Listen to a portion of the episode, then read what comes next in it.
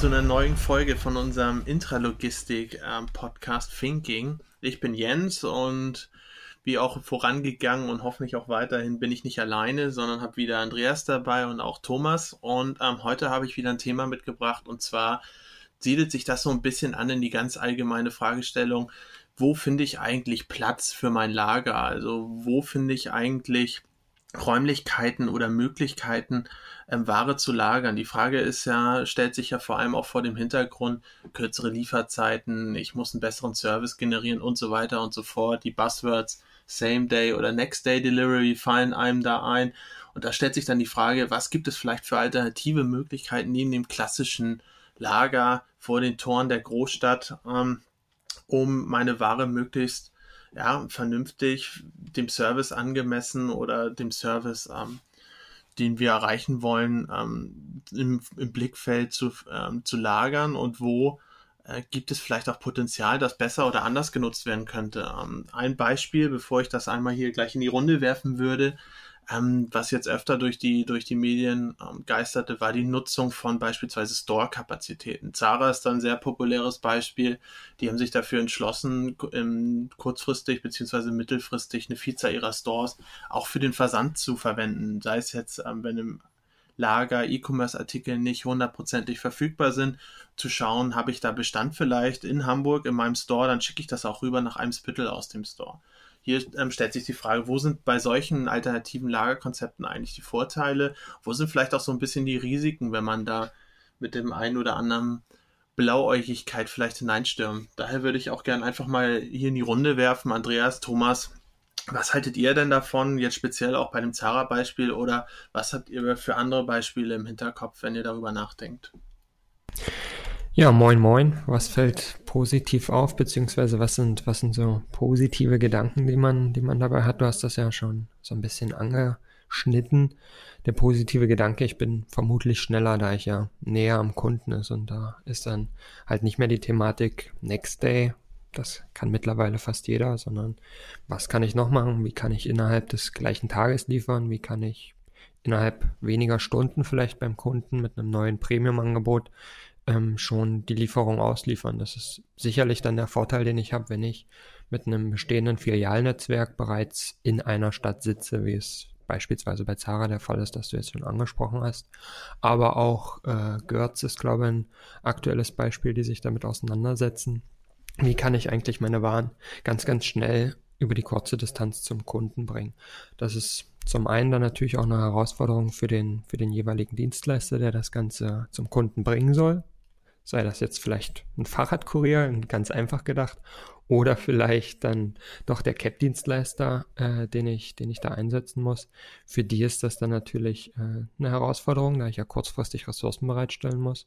Aber natürlich auch für den jeweiligen Store würden mir da diverse Thematiken einfallen. Vielleicht fallen einem noch ein paar mehr positive Beispiele, positive Themen ein. Wir wollen ja mit Energie und Positivität in den Podcast starten. Also, wenn ich da jetzt mal einsteigen darf, äh, moin moin zusammen, auch von meiner Seite nochmal. Also, ich denke, generell ist Dezentralisierung ein gutes Thema, auch wenn wir mal von diesem Hub-and-Spoke-Gedanken kommen und äh, quasi äh, da den, äh, das, den Hub-and-Spoke-Gedanken noch feingliedriger machen. Das heißt, die ähm, Verteilung noch kleiner, also von dem großen Hub runtergehen in die ähm, Spokes quasi vor den Städten und in die Städte hinein, wo es dann nochmal wieder ähm, Richtung Kunden verteilt wird, ist natürlich eine gute Sache generell.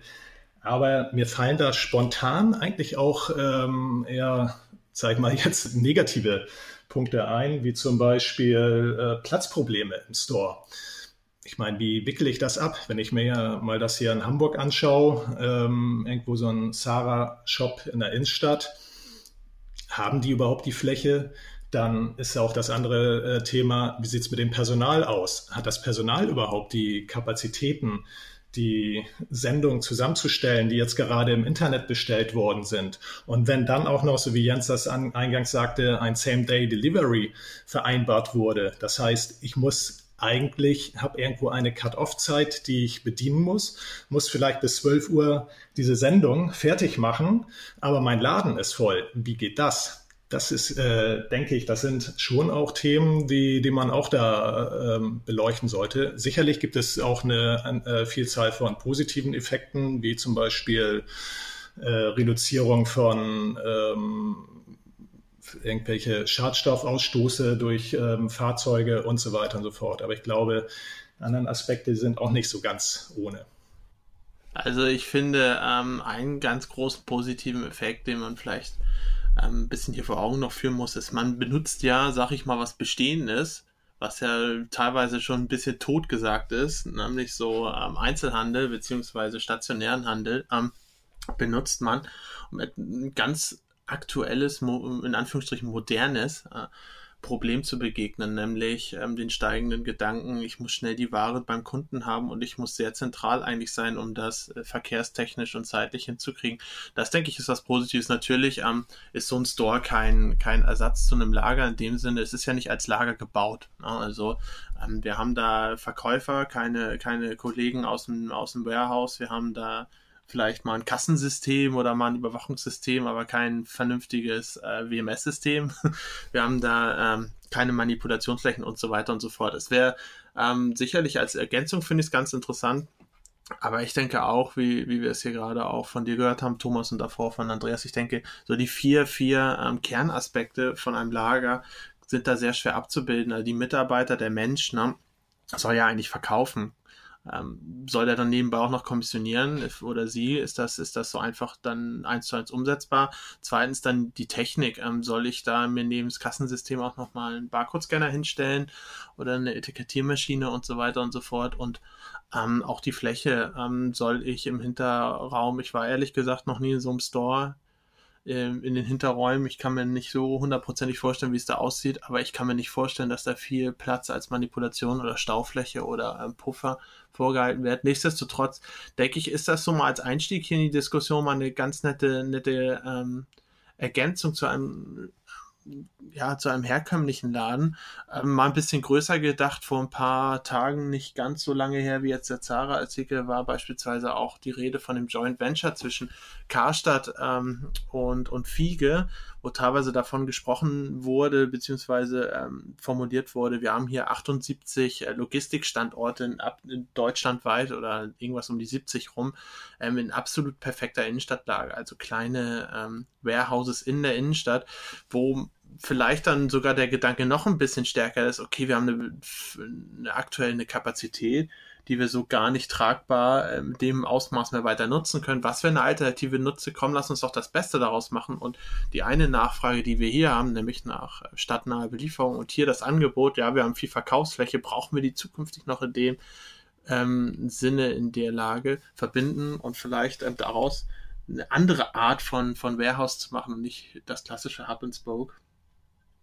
Ja, der Vorteil, den, den, das Beispiel, das du jetzt angeführt hast, den das wir bei Karstadt haben oder, oder Kaufhof, da ist ja auch so die Fusion äh, in der Schwebe. Jedenfalls ist da der große Vorteil eigentlich im Vergleich zu beispielsweise den Filialen von Zara, das hast du ja angesprochen bezüglich der Fläche, ist einfach, dass ich bei diesen meisten Kaufhof, Kauf, äh, Karstadt-Filialen eigentlich Fläche vorhanden habe. Da ist ja relativ viel äh, vergleichsweise Logistikfläche vorhanden, die da gegebenenfalls in den Kellerräumen ist oder wo auch immer angesiedelt. Aber es ist halt nicht wie in so einem klassischen Store, wie es beispielsweise bei einem Modegeschäft ist, der dann eigentlich so ein kleines Hinterzimmer hat, wo eigentlich keine Manipulationsfläche vorhanden ist. Das ist schon richtig. Und das ist eigentlich ein großer Vorteil, den, den ich da sehe, den, den, den Kaufhof und Fiege da gemeinsam äh, gefunden haben und den dann logistisch sinnvoll zu nutzen. Ich könnte mir vorstellen, dass es momentan so ein bisschen chaotisch vorgeht, dass es da äh, vielleicht nicht so strukturiert ist, wie man das aus einem Logistikzentrum kennt. Und ich glaube, das ist das große Potenzial, das man dann gemeinsam mit Fiege vermutlich heben kann, um da äh, Synergieeffekte zu, zu erzielen und da ähm, dann äh, Vorteile zu generieren. Und der große Vorteil, den man, den man ja bei Kaufhof oder bei Karstadt äh, generell schon länger getätigt hat, ist die Differenzierung der Mitarbeiter. Du hast ja das mit den Mitarbeiteraufgaben auch schon angesprochen. Die, die Organisation hinter, hinter so einer, so einer Karstadt-Filiale besagt ja eigentlich schon, dass ich eigentlich Verkaufsmitarbeiter habe und ich habe Logistikmitarbeiter und die haben schon getrennte äh, Prozesse voneinander. Es ist nicht so, dass einer da alles macht oder, oder jeder so alles macht. Und das ist, glaube ich, ein sehr, sehr großer Vorteil, den es zusätzlich noch gibt. Ich glaube, ja, ich glaube, da sprichst du das Richtige an. Da, ähm, das ist der Vorteil bei solchen Stores wie Karstadt, Kaufhof oder nehmen wir auch mal sowas wie äh, Saturn und so weiter, also diese großen diese großen Marken, die, die haben entsprechend die Fläche dahinter, die haben auch eine, ähm, ein entsprechendes internes Lager und auch eigene Leute in, in dem Lager, die, ich meine, wenn ich auch oder auch nehmen wir mal sowas wie C&A oder Pick und Kloppenburg und so weiter, die haben eine eigene Logistik, die auch nur, äh, wo wir auch, äh, wo es auch in, im Store dann Leute gibt, die nur für den Nachschub zuständig sind, die quasi nur die, die Regale auffüllen und womit dann auch gar nicht die Mitarbeiter, also das heißt die Verkäufer und Verkäuferinnen mit ähm, äh, dafür zuständig sind. Aber ich glaube, das ist eher ähm, zum Beispiel bei Sarah, meine ich, ist das nicht der Fall. Aber ich denke, ähm, ich denke auch, dass das ganze Thema ähm, könnte vielleicht auch interessant sein für, für, die, für den Einzelhandel an, äh, an sich, wenn man das Ganze vielleicht auch noch ein bisschen anders oder ein bisschen weiter denkt, indem die Kunden vielleicht, die jetzt äh, etwas im Internet bestellt haben, ähm, direkt in dem Store abholen können. Ich meine, geht zwar ein bisschen entgegen dem, was man eigentlich ähm, meint, äh, was eine Internetbestellung sein sollte oder der, der, der Ablauf, der, der Prozess sein sollte, dass es mir äh, ja zu mir nach Hause geschickt wird. Aber ähm, ich glaube, Jens, du wartest äh, zurzeit auf dein äh, neu bestelltes Laptop musst zu Hause, ja, ich meine, du musst, du musst zu Hause sein, so, und wenn du jetzt aber äh, die Möglichkeit hättest, es würde in einen Laden ähm, geliefert werden, was es ja auch schon gibt, ähm, die Hermes Paketshops machen es vor und so weiter, aber vielleicht auch in so einen Laden geliefert wird, also auch die Klamotten jetzt dann in, ein, in den Zara-Laden geliefert werden oder was auch immer, oder Karstadt, und ich hole es mir dort ab, habe ich ja vielleicht auch als Kunde einen Vorteil da, davon. Und der Vorteil dann beim Einzelhandel ist ja der, ähm, dass der Kunde, der da reingeht, der jetzt sein, ähm, bestell, so wie du jetzt, sein, sein bestelltes Laptop abholt, dann vielleicht er sogar noch sagt, ach Mensch, wenn ich jetzt schon mal hier bin, ich brauche ja auch noch dieses, jenes, welches und so weiter und ähm, kauft noch weitere Dinge. Ich glaube, das ist, ähm, ich würde mal sagen, gerade wenn man diese Konzepte äh, betrachtet, ist der Nutznießer dann vielleicht eher momentan noch äh, der Einzelhandel. Also ich möchte ich, gar, nicht so, sorry, gar nicht ich so, will ganz kurz, ich muss dich ganz sorry. kurz unterbrechen, Jens. Äh, ich will einmal noch kurz den Klugscheißer mimen, weil das, was Thomas erklärt hat, ist ja, ist ja eigentlich gar nichts Neues. Das ist ja, ja das wollte ich auch sagen. Prinzip, ja, klar. Purchase online and pick up in store. Klar. Äh, ist ja der reine Omnichannel-Gedanke, ist ja nichts Neues. Ist nee. eine gute Sache. Es macht definitiv Sinn, so wie du das erklärt hast. Auch der Gedanke, dass du dann ja, wenn du einmal da bist, dann kannst du ja gleich noch mehr mitkaufen alles, alles richtig. Ja. Ich wollte nur einmal äh, darauf eingehen, dass das ja nichts Neues in dem Sinne ist. Die Weiterentwicklung nee, nee. ist ja dann eigentlich der Gedanke, jetzt schicke ich das Ganze mal aus meinem Store heraus. Und dann ist die Frage, welche Menge verschicke ich da eigentlich aus dem Store? Will ich eigentlich noch ein E-Commerce-Lager betreiben, wie ich es vielleicht als Distributionscenter betreibe? Oder habe ich eigentlich sogar so viele Flächen, dass ich sage, ich kann das auch mit meinem Filialnetzwerk abdecken, dass ich, dass ich gar nicht mehr diese E-Commerce-Logistikflächen brauche. Aber dann stellt sich eine große Frage, und zwar, was mache ich eigentlich mit meiner vorhandenen E-Commerce-Logistik? Weil häufig ist es so, dass ich eine Kleinteil-Logistik habe, neben meinem äh, Filialgeschäft oder meiner Filialabwicklung, wo ich halt keine Paletten bewege, sondern dann kleinteilig äh, kommissioniere. Was mache ich eigentlich mit der vorhandenen äh, Logistik? Auch so ein Thema, dass man, dass man dabei nicht vergessen darf, wenn ich jetzt sage, ich schicke alles aus meinen Stores und das ist super, aber plötzlich äh, brauche ich meine Logistik gar nicht mehr, die ich vielleicht vor einigen Jahren im Rahmen der Zentralisierung, vor einigen Jahren war es ja nun mal so, dass man immer wieder zentralisiert hat. Jetzt dezentralisiert man wieder alles. Soll man jetzt alles wieder wegwerfen und alles, alles ummodeln, ist, ist dann auch irgendwie die falsche und nicht sonderlich nachhaltige Lösung.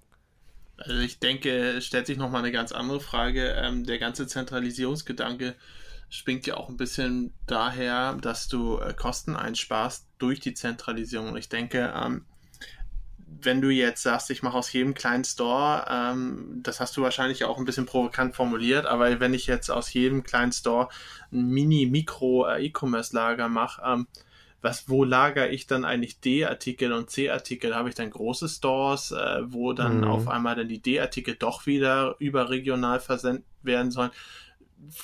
Mache ich auf einmal mein Sortiment einen ganz radikalen Kahlschlag, so wie beispielsweise diese, diese Stores, die Amazon da einführen möchte, diese Four-Star- ähm, Shops, wo wirklich nur äh, angeblich Sortiment lagern soll, das extrem hoch nachgefragt ist.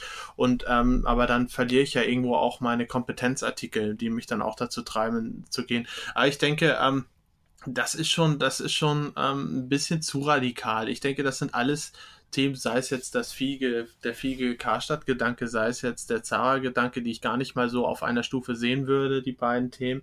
Ähm, sind alles Ergänzungen, um halt äh, davon wegzukommen. Ähm, ich habe mein Lager, äh, böse gesagt, ähm, in der Pampa, ja, und ähm, irgendwo muss ich das dann mit LKWs in stadtnahe karren, um es da dann nochmal zu, äh, zu sortieren, auf Ziele zu sortieren und dann nochmal in kleinteiliger mit meinen ähm, Caps oder wie auch immer dann durch die Gegend zu fuhrwerken, bis ich dann beim Ziel oder beim Kunden bin. Ähm, das ist ja eigentlich die Problematik, wo dann sozusagen hemdsärmlich diese beiden also bei Karstadt würde ich jetzt nicht hemdsärmlich sagen, aber bei Zara schon hemdsärmlich diese Lösung dann einfach aus der Not eine Tugend gemacht wurde.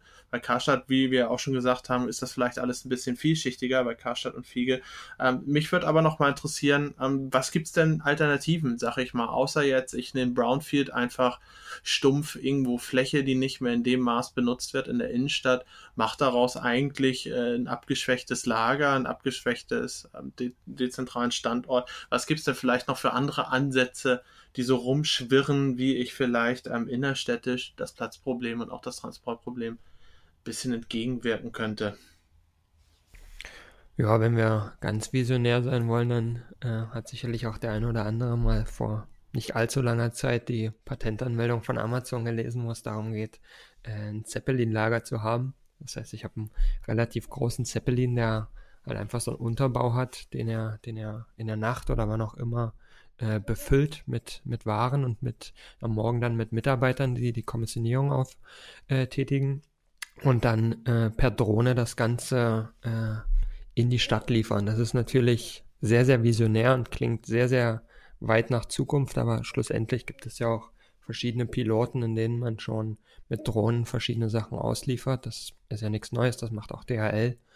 Ähm, ich glaube, auf den Nordseeinseln machen die das mittlerweile sogar auch, wenn es da ein bisschen stürmisch ist oder wenn die Schiffe nicht so gut fahren, dann, äh, dann gibt es da irgendwelche Drohnen, die vom Festland dann irgendwie eilige Medikamente oder sowas rüberbringen.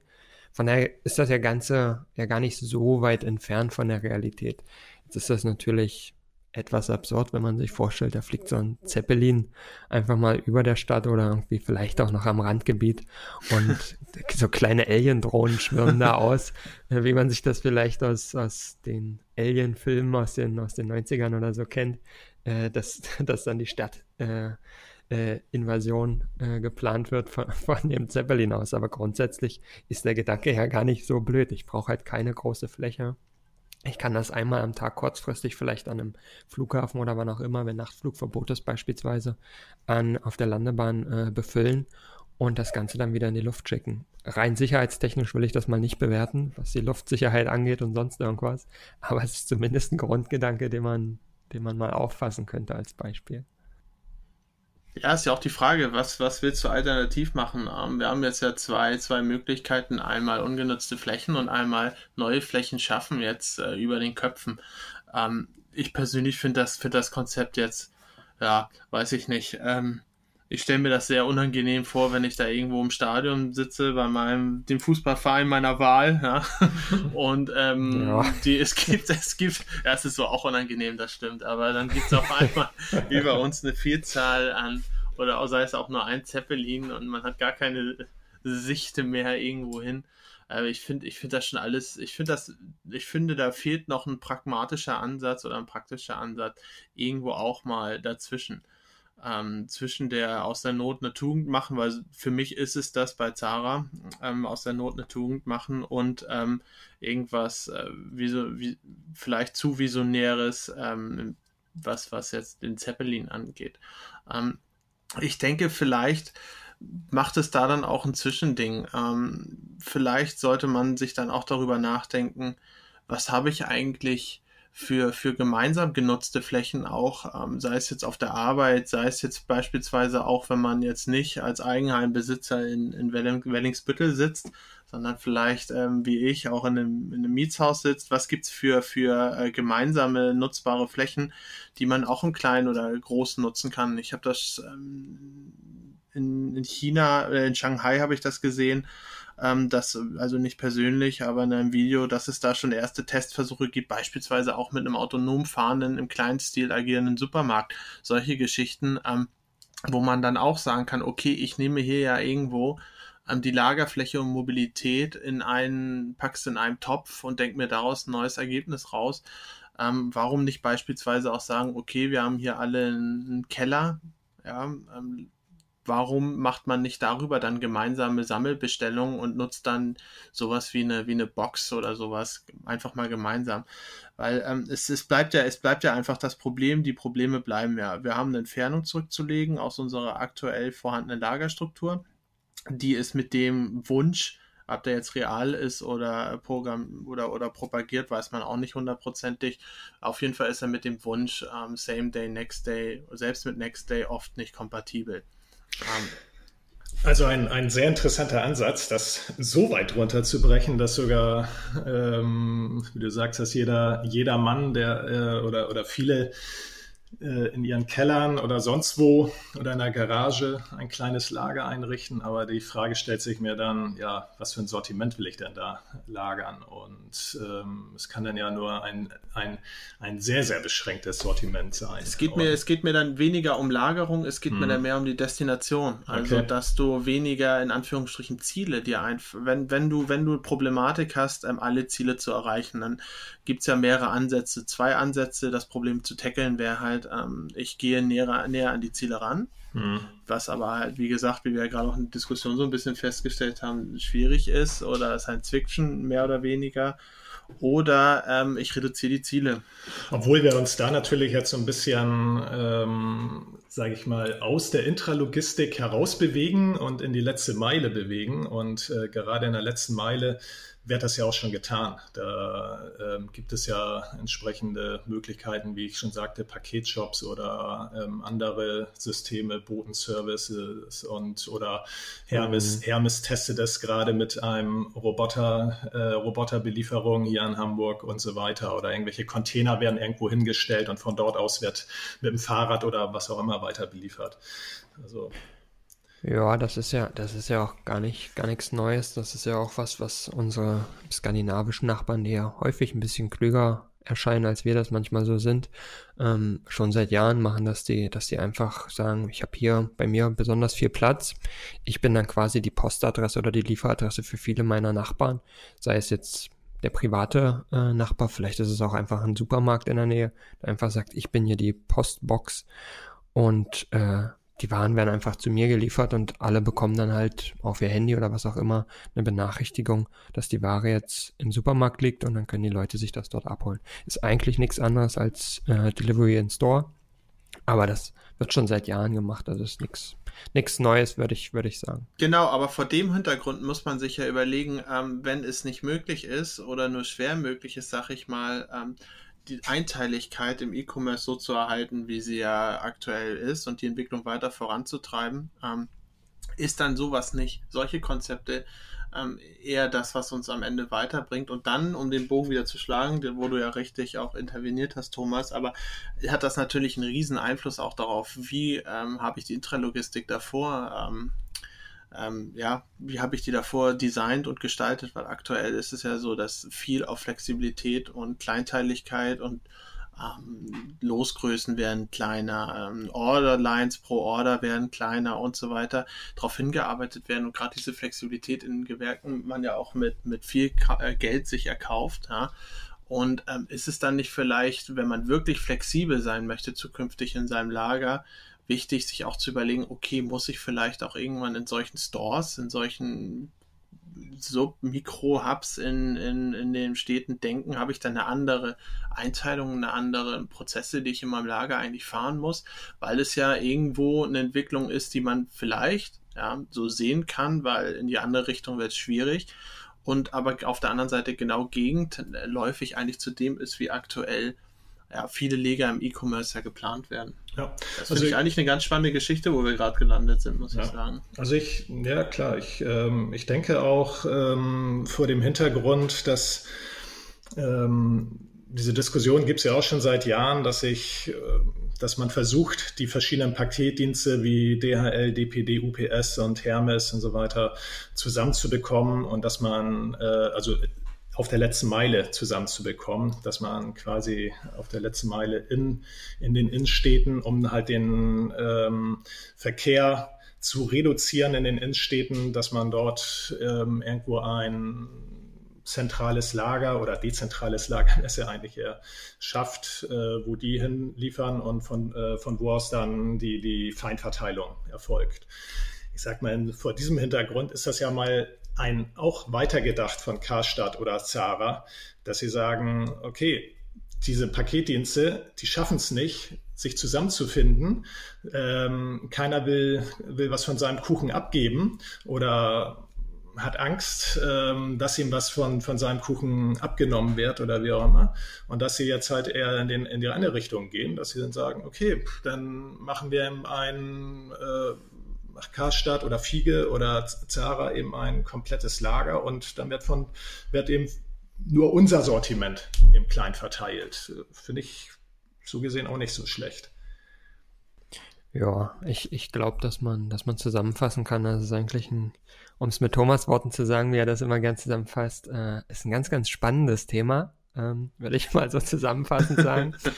Und äh, ich glaube, dass wir eigentlich relativ gut in dieser Folge gesehen haben, auch wenn wir eigentlich versuchen, uns so auf Intralogistik zu beziehen und das eigentlich unser Schwerpunkt ist, wo wir uns eigentlich auch sehen, dass wir dann doch so viele Abhängigkeiten in andere Logistikbereiche haben, was dann schlussendlich auch das Supply Chain Management darstellt, aber dass wir, dass wir gar nicht so davon wegkommen, rein über das Thema Intralogistik zu sprechen. Es gibt einfach viel zu viele Berührungspunkte mit anderen Logistikbereichen, sei es jetzt die letzte Meile wie unserem Beispiel heute oder sonst irgendwelchen, äh, vielleicht auch Planungsthemen oder sonst was sein. Aber grundsätzlich ist das Thema natürlich hochaktuell, das sieht man immer mehr. Fläche ist in unseren Ländern zumindest nicht übermäßig vorhanden, sodass man da schon über neue Konzepte nachdenken muss. Und sofern man dann Probleme, sei es jetzt die IT, die Bestandsgenauigkeit oder sonst was für Probleme, die dabei noch auftreten können, beseitigen kann, kann es auch die nicht ganz so visionäre Lösung sein, dass ich, dass ich mein vorhandenes Filialnetz äh, nutzen kann und ich muss vielleicht gar nicht äh, die Luft mit Drohnen belagern. Aber das werden wir alles sehen, was die Zukunft bringt. Vielleicht werden wir auch von einem Schwan Drohnen heimgesucht. Das sehen wir in der Zukunft.